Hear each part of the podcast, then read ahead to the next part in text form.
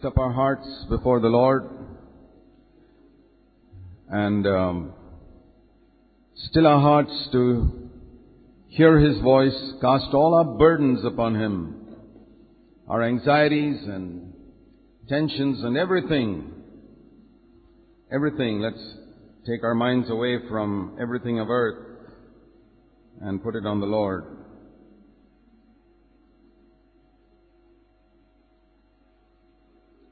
Be still and know that I am God, says the Lord. And as we wait on Him, we want to wait expectantly and with faith, not with doubt or unbelief.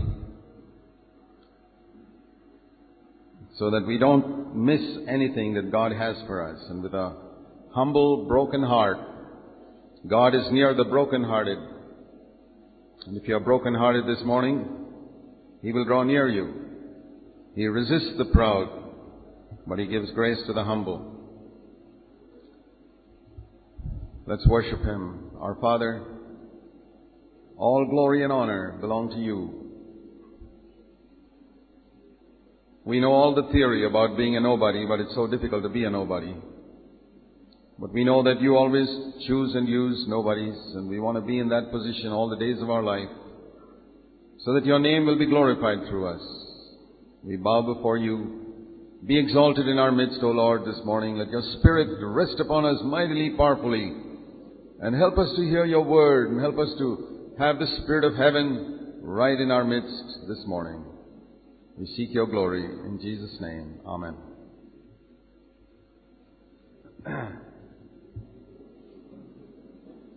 So, we want to continue our study in The Truth Will Set Us Free. I want to turn to a verse in Galatians chapter 3. Galatians in chapter 3, we read,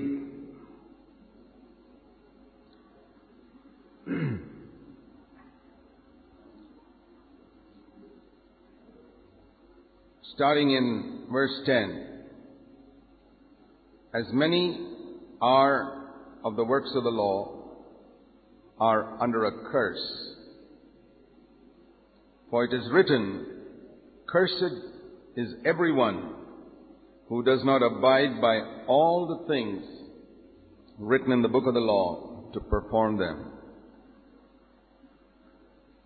So, no one is justified by the law, that is evident, because a righteous man can only live by faith. However, the law is not of faith. See, that's why we keep saying that if you are bound by a legalistic spirit, it is the opposite of the spirit of faith, because the law and faith are opposites.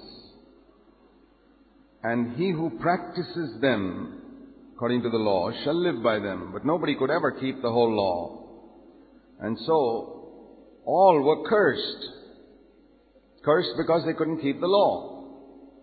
But then it says, Christ redeemed us, or delivered us, or set us free from the curse of the law, having become a curse for us. For it is written, this was written in the Old Testament, Cursed is everyone who hangs on a tree.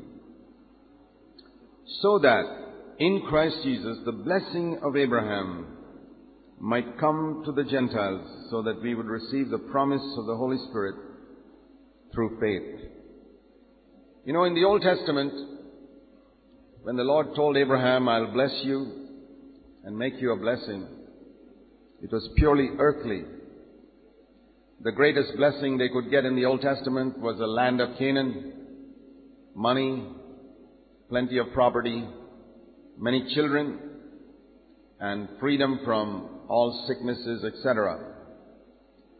But in the New Testament, the blessings are all spiritual. God has blessed us, Ephesians 1 3, with every blessing in the heavenly places in Christ.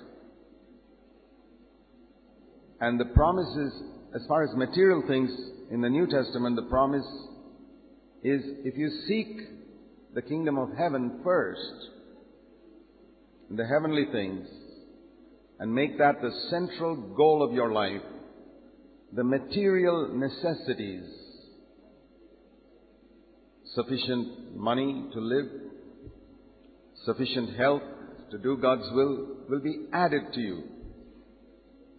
But that's not what we look for, and that's not what we pray for. So, excuse me. Christ has delivered us from the curse by becoming a curse for us. I don't think any of us understand what it is to be cursed by God. But here it says that Christ became a curse.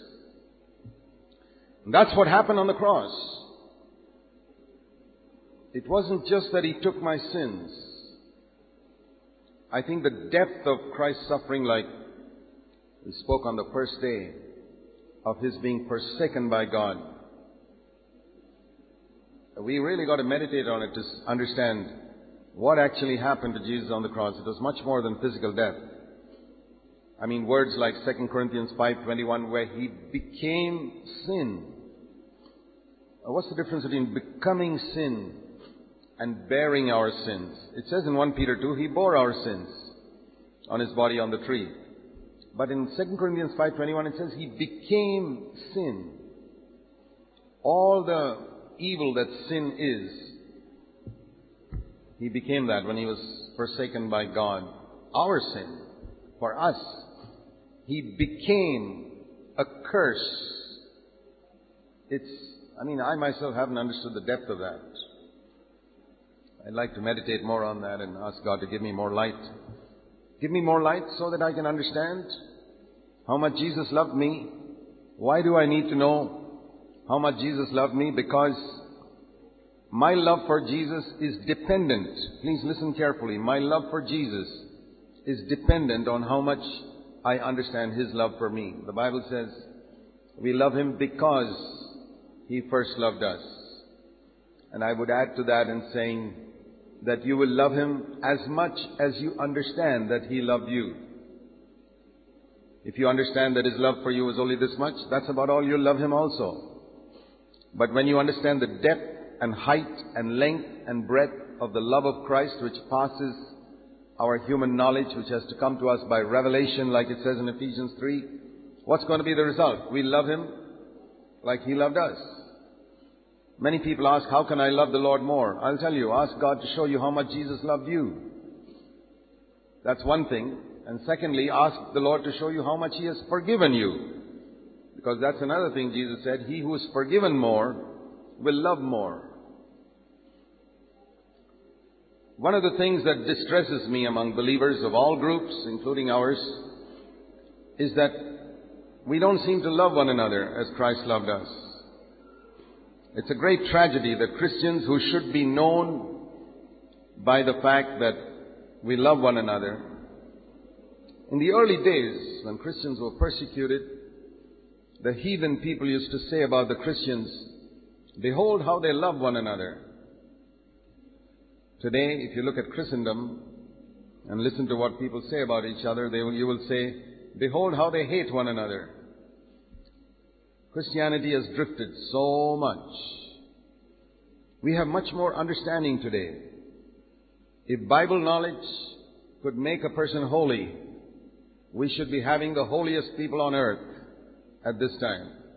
Because we have more Bible knowledge, we have Bibles on CDs, commentaries on CDs, concordances, uh, many, many versions of translations, but with all these translations and commentaries and concordances and people studying the Greek and the Hebrew and everything else, people don't seem to love one another.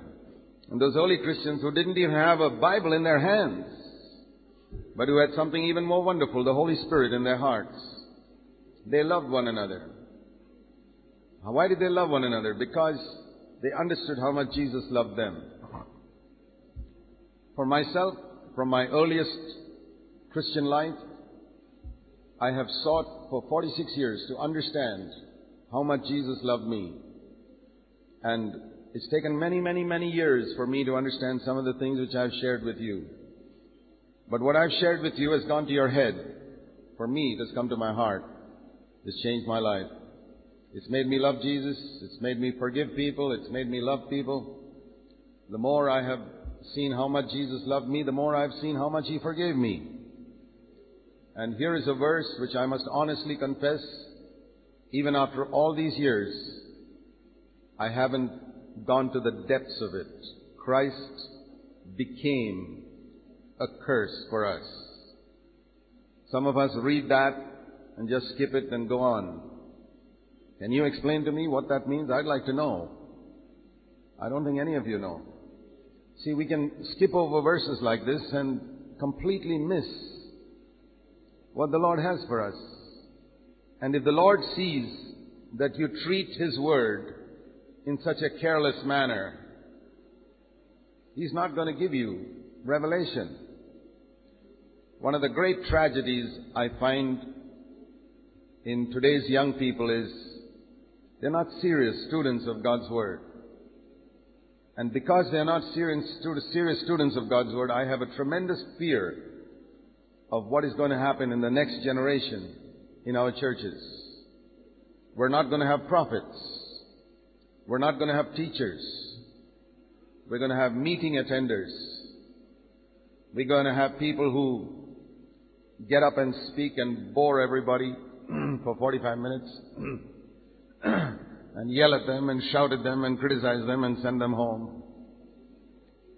We're just going to end up like another denomination. if we don't humble ourselves and dig into His Word, if we don't have another generation growing up who love His Word and ask God to give them revelation on what Jesus went through, not only His death, but His mighty resurrection, that resurrection power, the power of the risen Christ, we really need revelation on that. It's not study, it's not understanding. Understanding is in the mind, revelation is in the heart. People who studied the Bible in Jesus' time thought he was Beelzebub, prince of demons, clever people. Peter, who was not so clever, got revelation in his heart. This is not Beelzebub, this is the Christ that all the Old Testament prophets spoke about. And Jesus said, Simon, son of Jonah, you are blessed. Because, to paraphrase his words, your human cleverness did not reveal this to you, but my Father in heaven showed you this in your heart. I want to encourage all of you to seek God for revelation in your heart a hundred times more than for understanding in your head. Understanding in your head will never make you holy. There are great Bible scholars who are not holy. And there are simple people who can't even sometimes, um, don't even sometimes have a full Bible in their mother tongue, who are holy people. So pursue that. Ask God to show you what it means that Christ became a curse for us. He delivered us from this curse. So I want to share something with you about this curse. The first time the word curse comes in the Bible is in Genesis chapter 3. And we need to think about this a little. Um, when Adam sinned, God did not curse him. If you've heard me speak, you've heard me say that before. But these are things that nobody notices. They read the Bible so carelessly. I myself never noticed it for more than 40 years. And that's amazed me that I read the Bible so long. Uh, I've never read it in a book. I don't think in any Bible school they teach that, that Adam was not cursed. The ground was cursed. And yet in the next chapter, when his son, Cain, killed his brother, Cain was cursed. Not the ground, but Cain himself. So you see the two first occurrences of the word cursed comes first when Adam sinned and the ground was cursed. And then when Cain killed his brother, he himself was cursed. Teaching us that there is a curse on the work of our hands, and there's a curse upon ourselves. And a curse upon ourselves is most serious than a curse upon the work of our hands. Why was Cain cursed? Why was his sin worse than Adam's? Because when Adam sinned, he only hurt himself. He didn't slap Eve. He didn't even call Eve any bad name. His sin hurt himself. It's like taking drugs or you see a drunkard. Here's a drunkard or a drug addict. We think they are terrible sinners. But they are sinners like Adam. They hurt themselves. Okay, there's no blessing in their life or work. But Cain hurt another child of God. When you speak evil, you hurt another child of God and there's a curse on you. On you. Not on the work of your hands. On you. Because you're hurting another person. How many churches do you hear the message that one who backbites is more evil than a drug addict? You'll only hear it here. Because most people don't have an understanding of the difference between Genesis 3 sin and Genesis 4 sin. In Genesis 3 sin, you hurt yourself. Smokers, drunkards, drug addicts, they're all Genesis 3. Backbiters, gossips, evil speakers—they're all Genesis 4. They are cursed. They deserve to be cursed. And I pray the curse of God will always be upon them till they repent of their evil. Yeah, if I'm like that, the curse of God deserves to be on me. I never want to be like that. The other poor fellow is a drug addict. He's only harming himself. Okay, the labor of his hands are cursed. Nothing, no blessing comes out of his life. You know how drunkards are financially stricken and drug addicts are also financially at the bottom. There's no blessing in the work of their hands, but they are not cursed like the gossip and the backbiter and the evil speaker sitting in a church. If you understand this, it'll be the greatest liberation in your life. But I'm pretty sure the devil doesn't want you to know the truth because he wants you to sit inside that cage forever. Jesus came to deliver you from that curse. Please remember that. So, we see a progression here. When Adam sinned, he didn't slap his wife, he didn't call her names, but he blamed his wife. He told God, it's not my fault, it's her fault. And that's the first step. When you start blaming your wife or blaming your husband, it doesn't get rid of the curse on the ground, it's still there. You can blame anybody in the world. and the more you blame, the less the problem is solved. Or you can blame your brother, or blame the elder brother, or blame anybody. As long as your finger is pointed like that, there's a curse on the work of your hands. Sure. And I think you deserve it.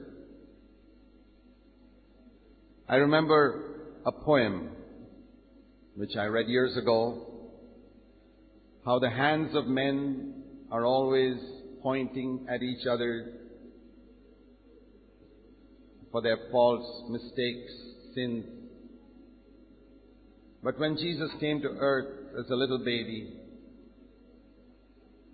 his hands helplessly caught his mother's hands. He didn't have any finger pointing at anybody else.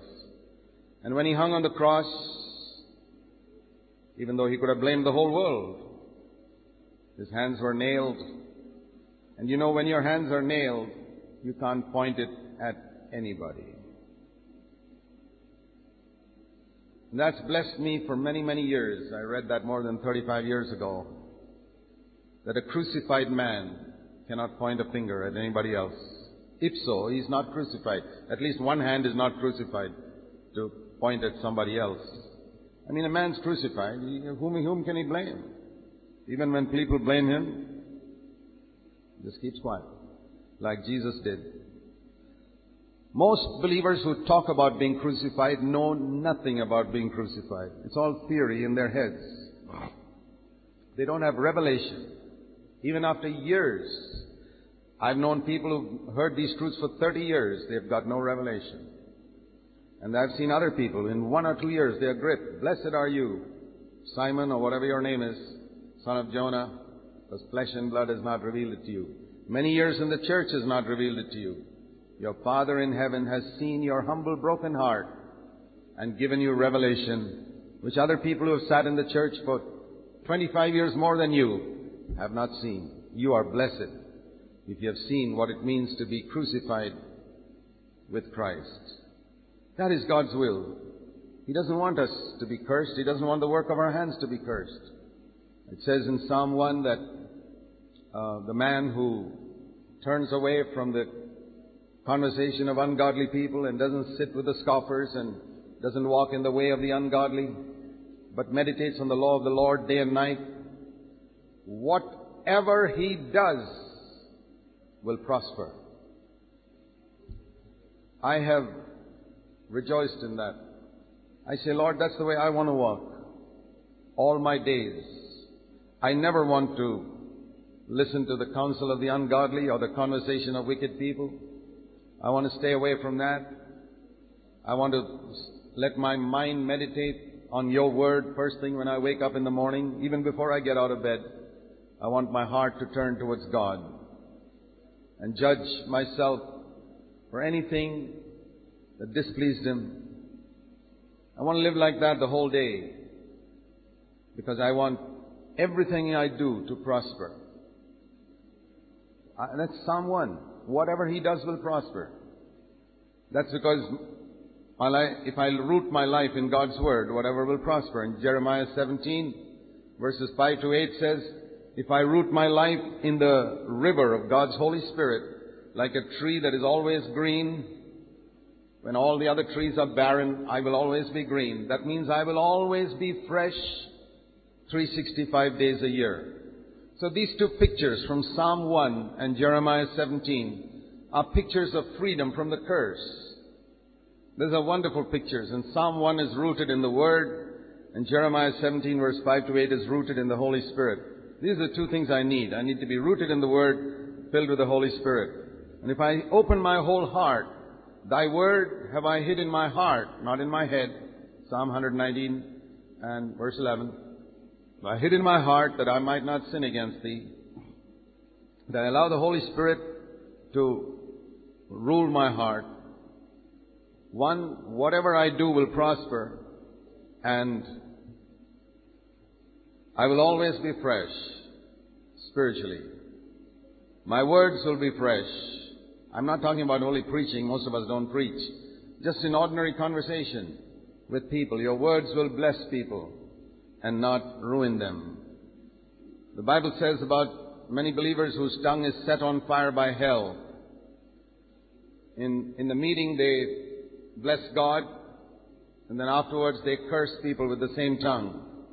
And James says, How can that be? Can a fountain send forth sweet water and bitter water at the same time? Is it something you can switch off and turn on? I mean, if you have a tap in your house with two connections, one connected to the water supply, another connected to the toilet. And you turn on one and the toilet water comes through, if you want that. And then you turn on the other and the water supply comes. You'd be mad to have a tap like that. But do you know that a lot of believers have that?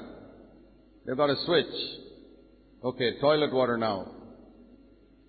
Back. Fresh water now because I'm praising God. How can that be? Why are we so stupid concerning something more important than a tap in our house, our tongue? That is the reason why we remain with the effects of the curse still upon our life. And we spend our life like Adam, blaming others. But there's a progression. When I point my finger at others, um, it doesn't stop there in Genesis chapter 4, it progresses. Sin always progresses in the next generation. We can see that the sin that started with blaming your wife ended with the elder brother murdering his younger brother. Whoever hates his brother is a murderer. And the Bible says in 1 John 3, we should not be like Cain. Do you know that's an exhortation given to believers in 1 John 3? My dear beloved brothers, don't be like Cain, who hated his younger brother. Why? Because God blessed his younger brother and did not bless him. It's a terrible thing when you are jealous of God blessing somebody else. That shows you've got something of the devil and something of hell right inside your heart, even though you've got the Bible in your head. The greatest evil is to have the Bible in your head and the devil in your heart. The Pharisees were like that. A lot of believers are like that. When you have jealousy, you got the spirit of Cain, it's the spirit of the devil in your heart. And it, it didn't come straight away. It started with the first generation was blaming. The second generation of sin is jealousy and hatred. And yet you'd love to see that fellow die. You won't kill him because the police will catch you, but you'd love to see him dead. It's terrible when it becomes like that. How can Jesus redeem such people from a curse? The curse will always be upon them and their life, and I'm not saying that they won't prosper materially. The world is full of crooked businessmen who are cursed by God, who are not millionaires, but billionaires, 1,000 million. And they prosper more and more as they cheat more and more people. Because the devil's promise is, you bow the knee to you, me, I will give you everything in the world. And they get it. So don't any of you fool yourself that because you got money, God is blessing you. And because you got plenty of it. Maybe you bowed the knee to the devil and God, the devil's very happy with you. And even the devil told Jesus, I'll give you money. I'll give you everything in the world if you just bow down to me. Jesus would never have been a poor man if he had bowed the knee to the devil. He wouldn't have had to sleep under the trees in the Mount of Olives if he had bowed the knee to the devil. But he wouldn't have saved us either, and he wouldn't have gone back to heaven. He said, Get behind me, Satan. I'm only supposed to worship God, not you. I don't want your money. I don't want to do something wrong to earn some more money. I don't want to cheat the government on taxes or stamp duty or any such thing to make a little more money. Let other people do it. I want the blessing of God upon my life. And I want to be upright and I want to be honest in everything I do. I want to be righteous. When I stand before the Lord in the day of judgment, I don't want the government of India to say, Lord, how can you take this fellow to heaven? He's not paid a lot of taxes. He cheated many, many of our taxes during his earthly life. Keep him here. The Lord will say, Really? Okay, then he better stay here. I don't want that. I want to go to be with the Lord. I don't want the government or any human being to say, This guy borrowed a book from me which he never returned. He borrowed a, a knife or something else from me, he never returned it. He borrowed some money from me, which he never returned. He conveniently forgot about it. I don't want anybody in the world to be able to say that to me. I want to go with Jesus, and I'm willing to have much less in my bank account because I want to go with Jesus. Do you want to be? Do you want to be ready to go? I mean, if you are left behind, at least you know that I warned you. You won't be able to blame me if you get left behind on earth and never make it into God's kingdom. I warn you, these are serious matters. Don't live like other believers. Don't live like other people in the world. Don't bring a curse upon yourself by robbing other people of their dues. If people work for you, pay them their wages properly. Whether it's a servant who works in your home or anybody who does any work for you. Don't be miserly, stingy, and hard on them. In James chapter 5 it says, A final word to you proud rich people. When the crash comes, your fine clothes will stink, your money will corrupt, your greedy luxuries are a cancer in your gut, destroying your life from within. You thought you were piling up wealth, but actually you've just piled up judgment for yourself.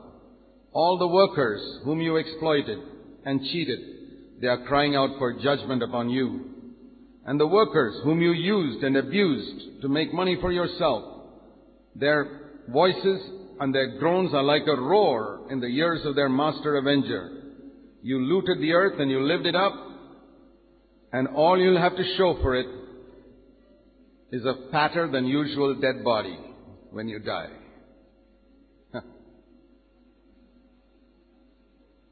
You condemn and murder perfectly good people, and you stand there and take it. Dear brothers and sisters, make sure that nobody, that you owe nobody anything.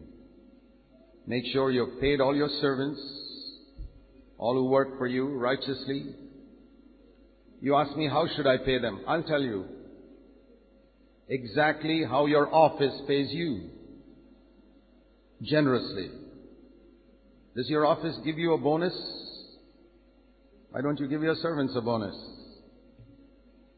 You know, I have learned something through the years that God treats me the way I treat people who are under me. If you're in an office, you have people under you. I'm in a church. I'm an elder brother in a church. I have people under me. The way I treat those younger brothers is exactly how God is going to treat me. I want to be very gentle with my younger brothers because I want God to be very gentle with me. I've seen elder brothers who are very hard on their younger brothers, and I watch these elder brothers. The grace of God is not on their life because God is a very righteous God. He is, He treats you exactly like you treat the people who are under your authority. You husbands, I'll tell you how God will treat you. Tell me how you treat your wife. Do you jump on her for a small mistake? Mark my word. God will jump on you for every little mistake you made, and you deserve it. Tell me how you treat your children, parents. You get upset with them every for every little thing. God will righteously get upset with you for every little thing. You deserve it. This is the curse. Any of us can have the blessing of God in, my li- in our life. I have learned through the years. You know, many of you think that I'm a very hard man when I stand up in the pulpit. Of course, I stand here. I want to be like a lion. But I've seen through the years that a lot of people who have fallen into sin come and speak to me more than they speak to others who are not, who they think are not so strict. Because they've learned that with all my strictness, I know what it is to be compassionate to the worst sinner in the world. And God has been extremely good to me. Extremely good. Far beyond what any of you know. How much we were forgiven in the past. Second Peter chapter 1 verse 9. If you forget all the sins you were cleansed from, from the day you were born, and you think God was not merciful to you, you will become blind and short-sighted. I know why some people, when they read the Bible, they get nothing out of it. Because they are blind. You give a Bible to a blind man, what can he get out of it? Nothing. But there are a lot of people who are not blind physically, but they are blind when they read the Bible. They get nothing out of it because they have forgotten how much God has forgiven them. What is the mark, what is the meaning of being short-sighted? A short-sighted man is a man who lives only for this world. His vision is only such a short distance. 60 years, 70 years, 100 years, that's all. A long-sighted man is one who says, 10,000 years from now, what is the value of this? That's a long-sighted man. Everything, he, his decisions are based on 10,000 years from now. How will this thing I'm doing affect me? The short-sighted man says, next year, how will it affect me if I do this? Or 10 years from now. He's short-sighted. Most believers are short-sighted. And the reason they are short-sighted is because they don't remember what all God has forgiven them. We don't feel guilty about our past sins because they're all put under the blood of Christ. I never feel guilty. I tell you honestly, I'm not guilty. I don't have any condemnation or sense of guilt concerning anything I did right from yesterday till my birth. But I remember everything that I can remember of my past life because I don't want to be short-sighted because that is what makes me compassionate to other people who are in sin. It's a terrible thing when I see believers who are hard. I, I don't, I feel sorry for them because I know it will never go well with them. They remind me of Adam pointing their finger at their wife. They remind me of Cain, jealous of Abel being blessed by God, his younger brother being blessed. How do you feel when somebody younger than you has a much richer anointing than you? How do you feel when somebody who came to the church through you today has a richer anointing than you? It's happening. You should jump for joy. If you don't jump for joy, you'll be like Cain. Always, or you'll be like Saul. Saul and David, the same spirit of Cain and Abel. Saul was like an elder brother sitting on his throne. And he was really jealous of David because he was afraid David would occupy that throne. So he was determined to throw daggers at him, javelins, and kill him somehow or the other because he wanted to keep his throne. The Spirit of God departed. Saul was an anointed person. He was such a humble person that when he was first made the elder brother in Israel, the king, it says he went and hid himself. He covered himself under some luggage, thought thinking nobody would find him there, and that God had to pull him out from there and say, come on, call that man here. Such a humble man who never wanted to be an elder, but once he got on the throne, boy, his whole attitude changed. He wouldn't give it up. He wanted to live there forever. Even though he was disobedient to God, he couldn't accept the discipline of God. And then he got jealous of this other younger person who was coming up who would take over the throne from him and he wanted to get rid of him and he wanted to promote his son. Have you seen elder brothers who promote their sons to positions in the church? That's Saul. He tried his best to promote his own children, Jonathan, to the throne. We see it all around in Christendom. Organizations started by some man with all that money from America. And then he says, why should this money which I have labored and built up this organization, why should it go to a stranger? Because all the brothers are strangers, you see. It should go in my family. They have not understood the new family in Christ. Their only family is their own son. So they say, my son should take over. It's happening in every single organization in America, in India, everywhere except in CFC. Thank God. It'll never happen here. We believe in a spiritual sonship, not a physical sonship. We don't believe in a royal dynasty. We believe in a spiritual sonship. Moses had sons. He never handed over the leadership of Israel to his sons. He gave it to Joshua, who was not even related to him. He was a man of God. He was the humblest man who lived on earth.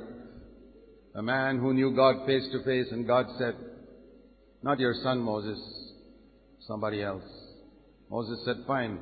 Lord, even I knew it was not going to be my son, it was going to be Joshua. Can you say that? It's a rare elder brother in the world who will not favor his own children. Even among us, you ask yourself whether you show favoritism to your children in some way.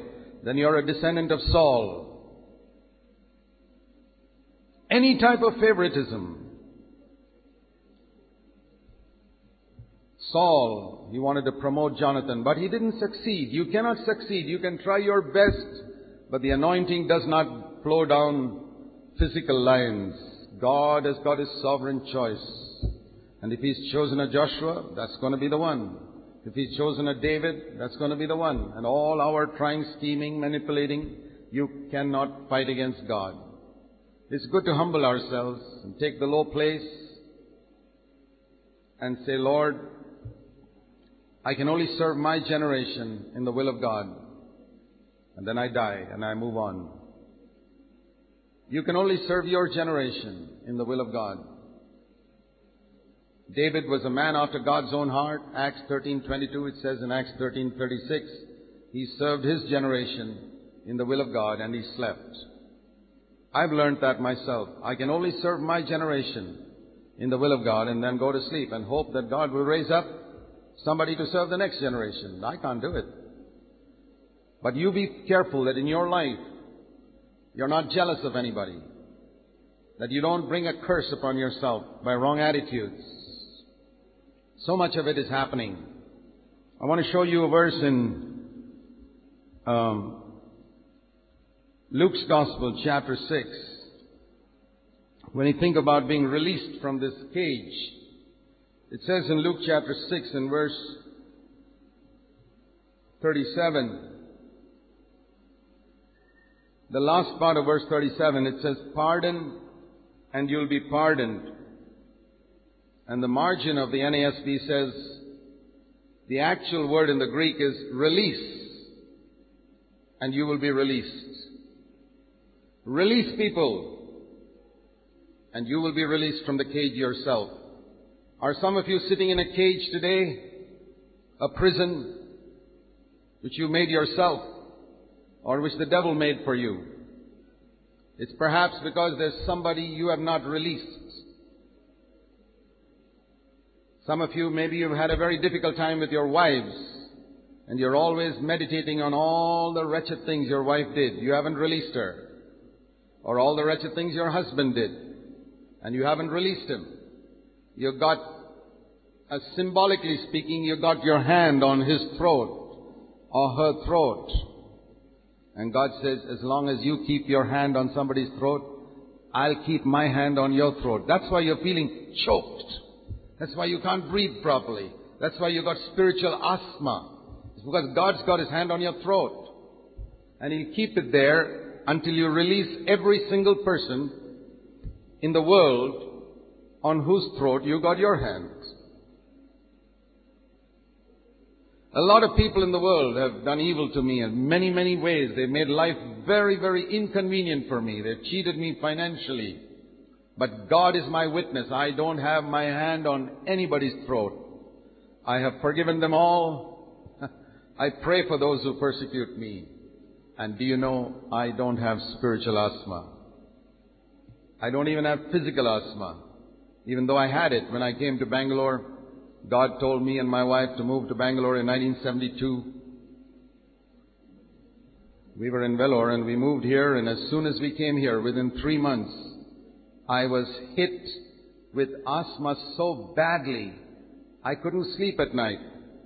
I used to sit up in a chair at night with this pump pumping my mouth to be just to be able to breathe.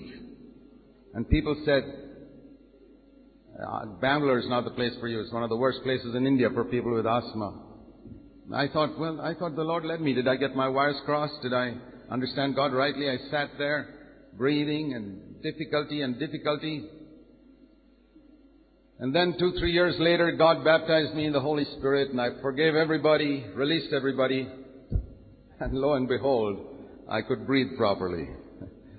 And I've never had asthma for 30 years. Can you believe it? I live here. I travel on a scooter in the rain, sun, even without a jacket sometimes, and I come back, I'm okay. I've hardly been in bed with a sickness for the last so many years. And I've learned something through it. When you release others, God releases you. When you cast your burdens upon the Lord, He takes care of you.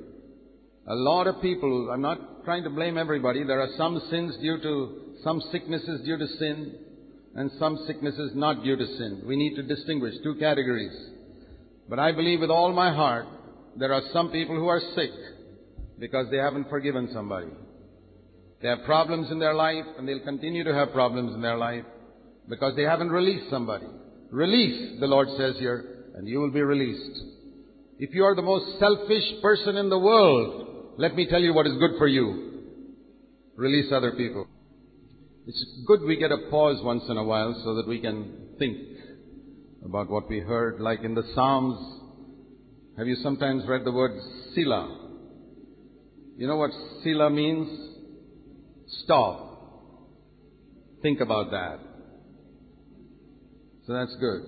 Stop and think about that. Have you released everybody? Do you have a sickness today which multitudes of pills and injections don't cure you of because you haven't released somebody? I'm not saying that everybody who is bitter uh, gets sick. I personally believe it's better to get sick now than to be judged for it in eternity. I think it's a mercy if God makes you sick now because He says something is wrong. There's a verse in 1 Timothy chapter 5 which says, uh, verse 24, that some people's sins are quite evident. It goes before them to judgment, but some people's sins, they don't show up till much later. 1 Timothy 5:24 that teaches us that some people's sins God gives them a chastening right now. Oh, you are a blessed person. My son, don't regard the chastening of the Lord lightly. For whom the Lord loves, He chastens. He sees some sin in your life and He gives you an asthma. He gives you some arthritis.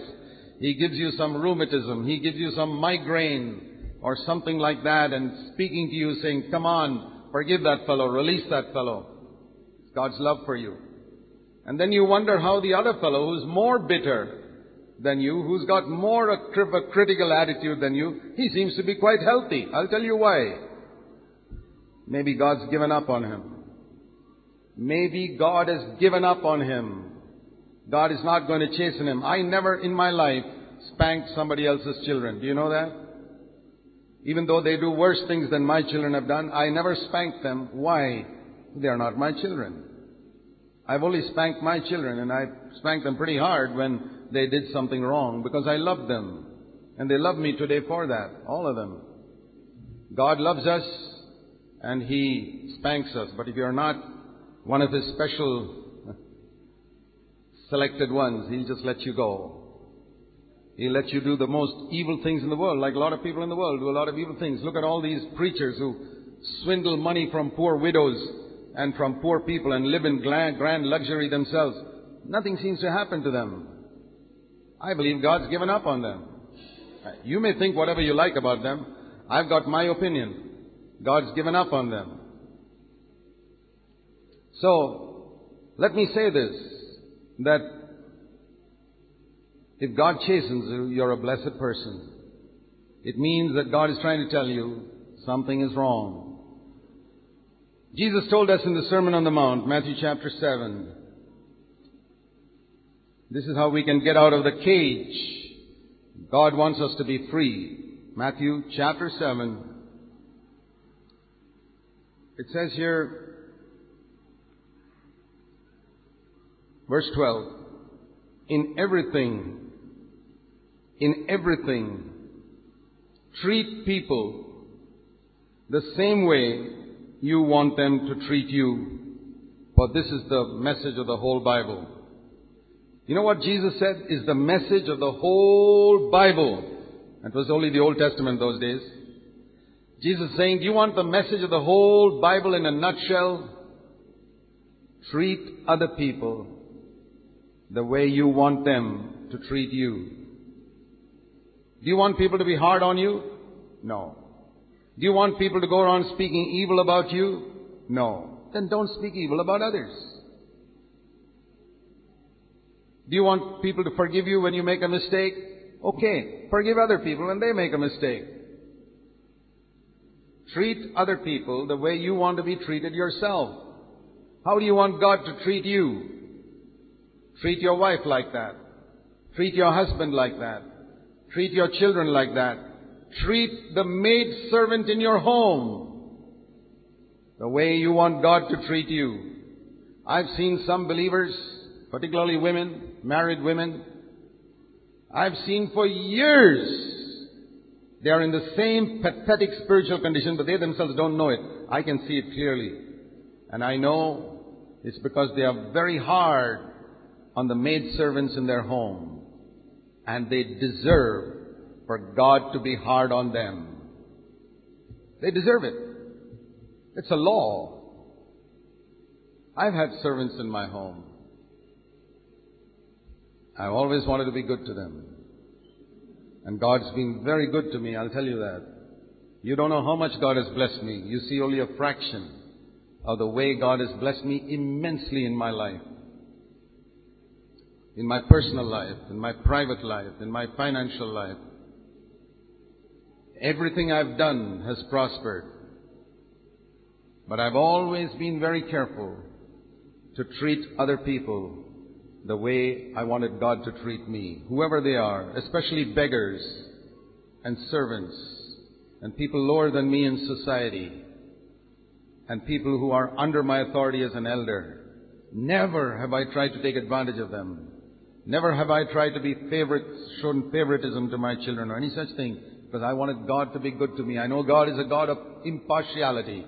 I wanted to be impartial. And I want to tell you, God's been extremely good to me in my, particularly in the last 30 years. Exceptionally good. So I can recommend that way to you.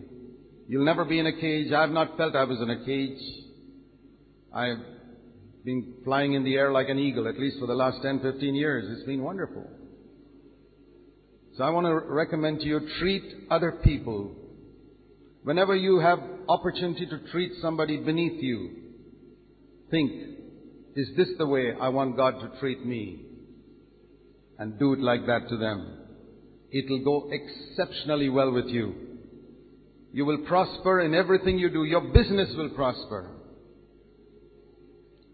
Your everything will prosper. Your life will be as fresh as a green tree when everything is barren around you. I have experienced that. A freshness all the time, every day.